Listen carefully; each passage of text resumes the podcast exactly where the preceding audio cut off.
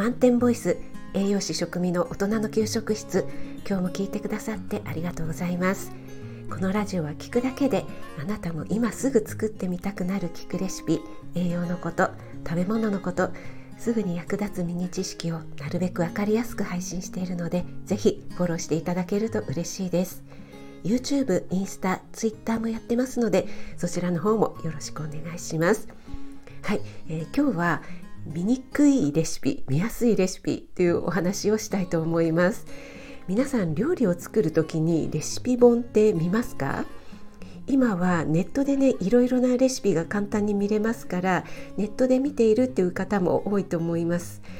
どちらにしても気に入ってるレシピ本レシピサイトってあると思うんですね。で、えー、見にくい見やすいの基準ってまさに人それぞれだと思うんですが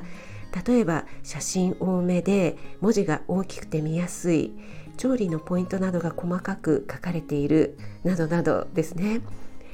レシピによってなんとなく適当に作ればそれなりにできちゃうものもあればちゃんとレシピ通りに作らないとうまくいかないっていうものもあります。私は栄養士の仕事をしているからっていうのもあるんですがそれこそね本当に新米主婦の時から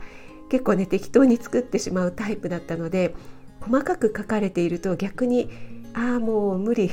作るのやめようってなってしまう、えー、タイプだったんですね。ですが全く逆のタイプの方え細かく書かれてあれば作るけど書かれてないと無理って思ってしまうタイプの方も結構多いんですよね。保育園の保育士さんも給食で食べたあの献立が美味しかったから作りたいけどどうやって作ったらいいかわからないだからレシピがあると助かるってよく言われましたでこの通り作ればいいから楽って言ってくれるのですごくねありがたいんですが先ほどもお話しした通りレシピ通りに作ってもうまくうまくいかないことってね結構あるんですよね。例えば使う鍋の材質によっても火の通り方が違うしオーブンなんかは特にね機種によって癖がありますから同じ温度でも焦げやすかったり逆に火が通らなかったり野菜もね季節によって水分が違うので同じように作ったつもりでも水が出てしまって味が薄くなっちゃったとか結構ありますね。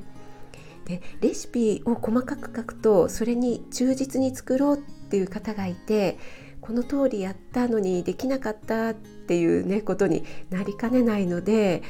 えー、オーブンによっては加減してくださいとか味が薄い場合はお好みで塩を足してくださいとかこう幅を持たせるために注釈がね多くなりがちになってしまいます。でなぜこの配信をしようかしようかと思ったかというと、えー、私がフォローさせていただいている FM ネオのネオさんという方が私の配信をね聞いてくださってスナップエンドウを買って塩茹でしてみたけどうまくいかなかったっていうね配信をされてたんですね。まだ聞いてない方は面白いので ぜひ聞いていただきたいんですがちょっとね面白いって言ったら失礼ですよねすいませんできっとねネオさんは一生懸命だったんでしょうけど聞いててね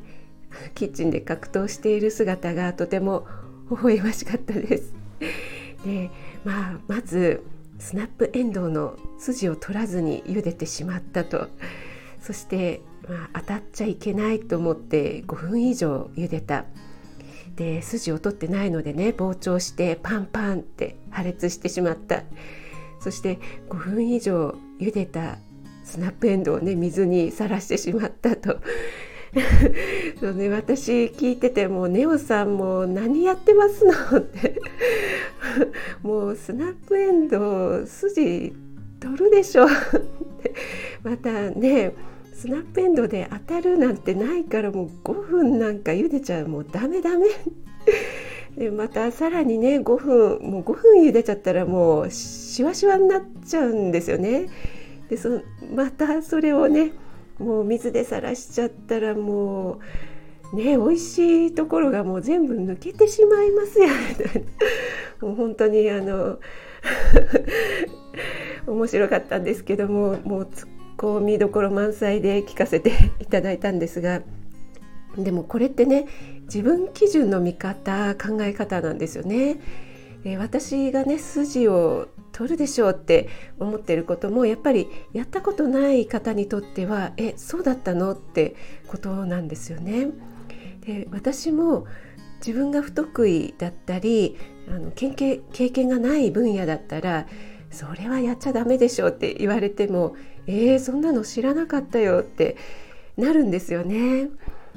でそれでちょっとあのネットを見ていたら理系男子はレシピが読めないっていうコラムみたいのを見つけまして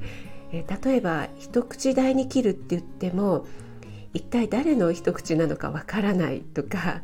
玉ねぎがしんなりっていうのはしんなりって一体どういう状態のことを指すのか、えー、適量適宜に至ってはもう意味不明だって書かれていてね。すごい面白かったんですがもう私のね適量って言葉使いまくりのレシピはねもうきっときっちり系理系男子にとってはね最悪なんだろうなって思った次第でございます、えー、皆さんの見にくいレシピ見やすいレシピそれぞれあると思うので是非教えていただけると参考になるのでありがたいです。はい、今日も最後までお聴きいただきありがとうございました。あなたが美味しく食べて美しく健康になる第一歩全力で応援します。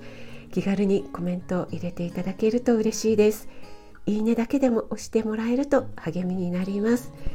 栄養満点ボイス食味がお届けいたしました。それではまた。Have a nice dinner. ネオさん面白かった。